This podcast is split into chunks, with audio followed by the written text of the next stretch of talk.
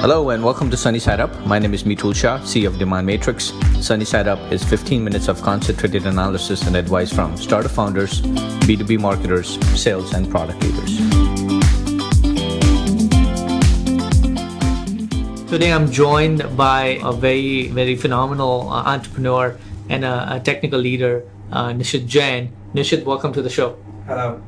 Uh, Nishit, while having a conversation, I was very intrigued during the conversation that uh, sometimes the attempt towards going to a startup is deliberate. Sometimes you ha- you know you stumble upon that, and seems like your journey was a later you know type as opposed to the the previous one.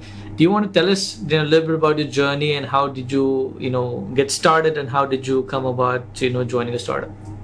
Yes. Uh, so my journey started from bigger companies, the well-known brands, but uh, I was kind of forced to shift, and I got upon this opportunity to join a startup, and that was the first time when I was forced. But the second was a calculated decision. Hmm.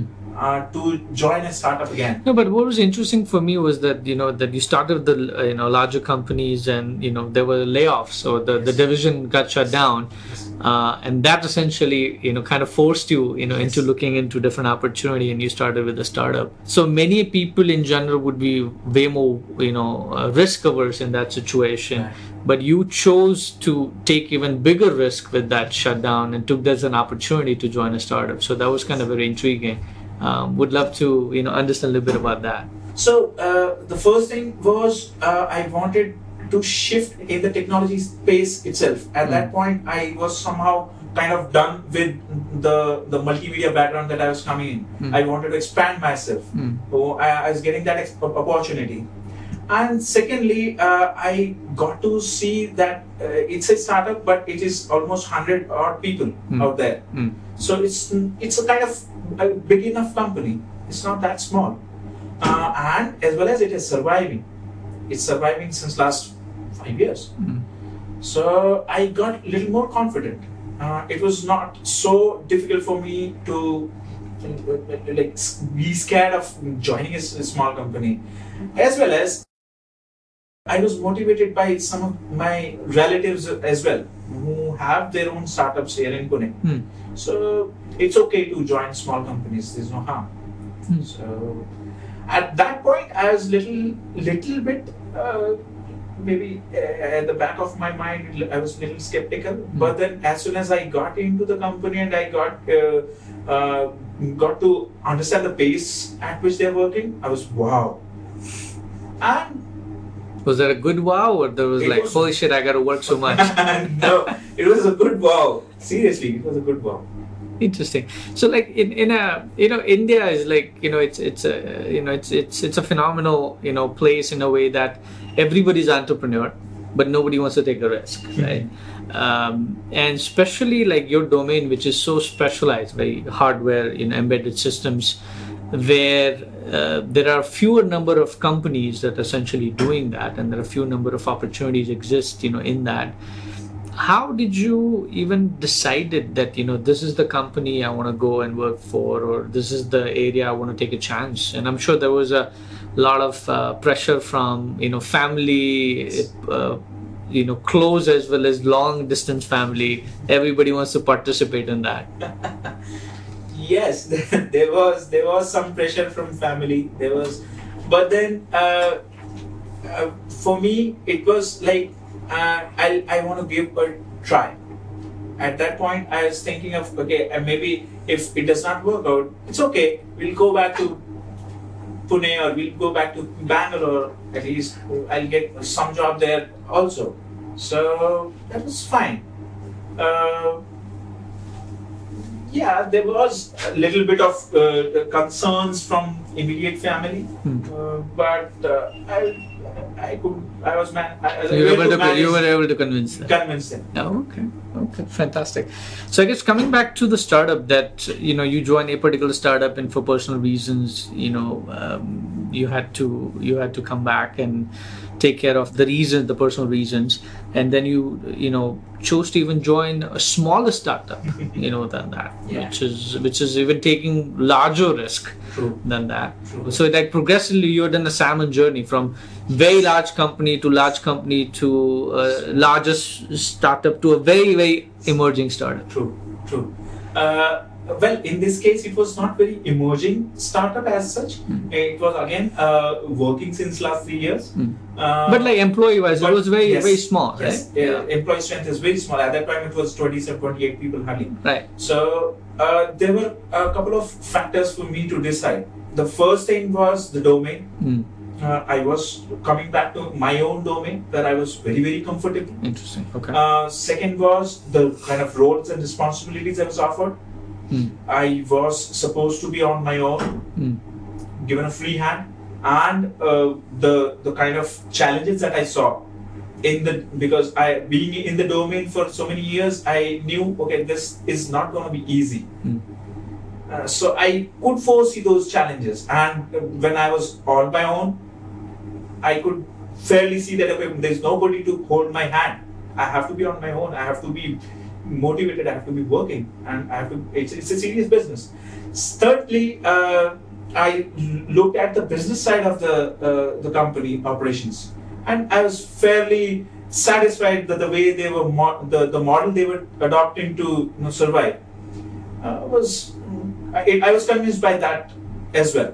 So There was another important factor I would like to, uh, and I considered it seriously, uh, was the vicinity, very close vicinity to my home in Pune. So I have my flat in Anand, and uh, this company is also in Anand. It's hardly two or two, two kilometers from my my place. I said, wow. I don't want to waste my time in traveling, commuting. Come That on. makes sense. makes sense. No, no, definitely. So even. I, if I'm uh, compromising a little bit here and there on any other thing, it will uh, it will be compensated already in my in, in my saving in time, Mm. which I can spend with my family or with my com- company wherever it is, or with my hobby. maybe. fantastic, So fantastic. there were a lot of yeah thinking and a lot of so of course it was a very very calculated decision, Very but it deliberate was a decision made. Okay, interesting. So when you joined your current company, um, you were like for that team, you you know you were employee number one, right? There was there, there was nobody else, and then you just build this you know from scratch, which is not easy um, for any company, but of course you know it's not easy. Uh, for for startups in general, how did you end up doing that? You know, and how did how did you end up building the team and finding that what works, what doesn't work? uh, when time is uh, is a luxury you cannot afford. Uh, well, uh, of course, uh, I had to take a little extra effort, uh, interviewing a lot of people, shortlisting a lot of profiles, interacting with my HR on regular basis, driving them on to getting correct profiles. Of course, there was a lot of lot of technical discussions which we had like one on one with everybody. Whom uh, so there were multiple rounds of interviews we had uh, it is a tricky thing. So, uh, so we sat uh, and we decided on what is what are the priorities. So we decided on like the first thing that we we must have is a very strong technical background. For me, the technical uh, background which I need for my kind of work was little different from um, the others' uh, work. So I said, no, I need these, these, these, these things. They said, fair enough, you test on these, these, these things. And if you are satisfied, we'll go ahead. So we hardly used to get out of, say, 20 people whom I have interviewed for the first round, we, we could barely get a, a, a- one of one of them uh, for the next round. So that was kind of like, uh, and out of that one, also, I'm not sure if they will be turning up beyond that. Exactly, that's my point, right? That even if you're able to select one of them, there's no guarantee that they're going to join, right? not. They were not. Um, So slowly and steadily, I understood how they are rejecting. My seniors are rejecting. hmm. My manager is rejecting. What's the, his criteria? Now I I already incorporate those criteria in my interviewing process. Uh, then we uh, slowly went into you know uh, uh, hiring freshers. So we hired some freshers. Then we got some good like response from them, as in in the in terms of working or the energy that they're bringing in. So now we're slowly going ahead and like hiring more freshers. But you told me that ama- this amazing story, right? That that you had to kind of go through what 180 interviews or something to find three candidates. Yes. And and and the, the reason for this, again, this is by no stretch of imagination, right? Going to 180 candidates to find three, it's it's crazy hard. Uh, but the reason you invested so much time, effort, energy, in, and money, I'm sure, is that you wanted to have the initial founding team to be the best possible True. as a foundation. True. That's so. Unless we have that, Mm. we cannot function. We cannot survive. Mm. We, maybe we'll be surviving for three, three months, six months. Mm. But beyond that point, we cannot afford to lose our resources cheap. But uh, uh, on the other side, as we're talking about, like, you know, like time is a luxury you don't have. And if, if it takes six months for you to find, I don't know, two candidates, um, you know, it's okay. It's okay for Yeah. me. It's okay. Um, see, one bad fish can uh, destroy a complete pond. Mm, I don't want that bad fish in my pond. mm. Interesting. Um, the other approach that in general, you know, you end up seeing is that, that people tend to change the platform, you know, based on the resources they're finding, right? I mean, um, you know, we have done that, right? So that we found a good, you know, resource and we'll, we'll we changed our platform decisions, you know, you know, based on that. Have you thought about doing that, or you have stuck to your guns and like this is what it is, and if I find it great, if not, I'll wait. we don't need to do that Mhm. because uh, fortunately we have um, enough resources to you know figure out things Mm.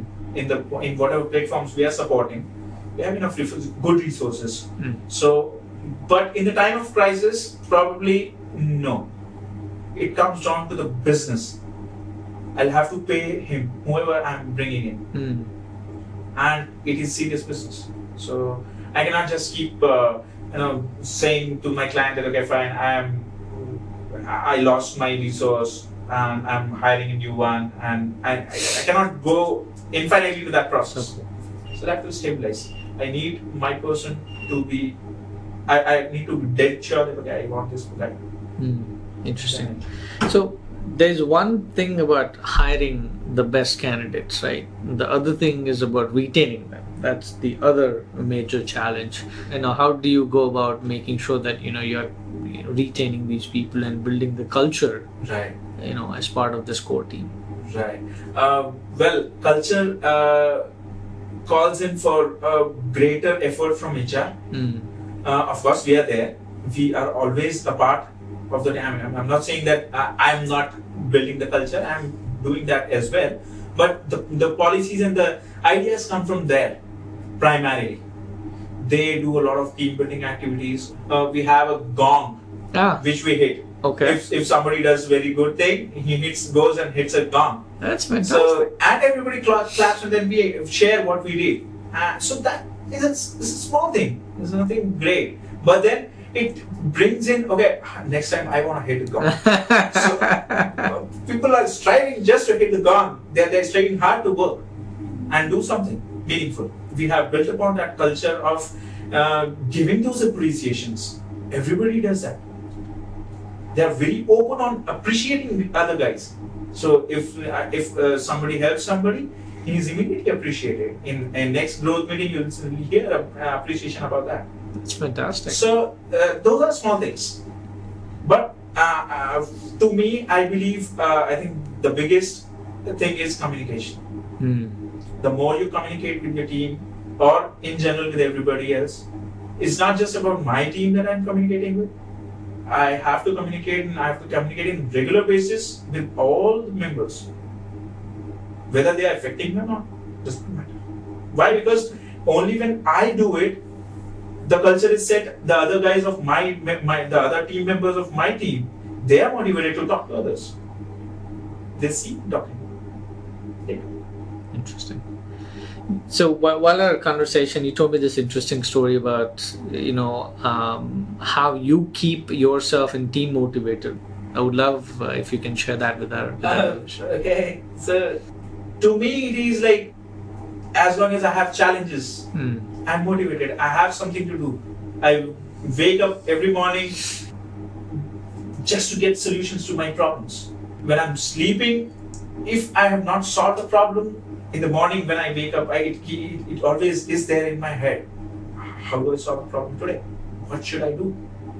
Sometimes, you know, even I can't sleep. Why? Because I'm not solving the problem. I have to solve that problem. So as long as I have challenges, it keeps you motivating. Secondly, uh, of course, uh, you have to be in your domain. So I, I have defined a, uh, an area where I need to excel. Uh, as long as I'm working towards that ta- target, mm. I'm setting those targets and to working towards them, I'm motivated. I know where I have to reach five years down the line. You cannot be motivated unless you have your aim, your objective, short term as well as long term, in all terms, what I have to do in uh, one month, six months, a year, five years down the line, ten years down the line. I, I have to set those targets, and that's that's what keeps me going. What was interesting for me, you know, uh, and apart from that, is you said you create challenges for yourself mm. to keep yourself motivated. True. So at times, uh, see, our industry is such that today I may have enough of challenges, but tomorrow I may not. In that situation, how do I keep myself motivated? I propose things. I, I squeeze out time. So I know that I can finish off a certain work in six hours. I finish that off. And generate ideas on how do I utilize this idea in my domain or how do I. So I do propose a lot of things. So, for example, it's a small thing. We have IT admin uh, in our company, but then I just poke my nose there every now and then. What are you doing? How are you doing this? How are you not doing this? And uh, eventually we set up the entire Wi-Fi space. He was not able. He was struggling to do that, and we did it.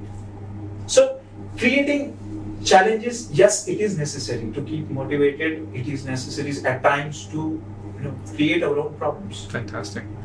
Well, I think with that, we'll, we'll leave it up here. Thank you so much, Nishit. I mean, you know, coming here and, and speaking with us. It was my pleasure completely. Thank you.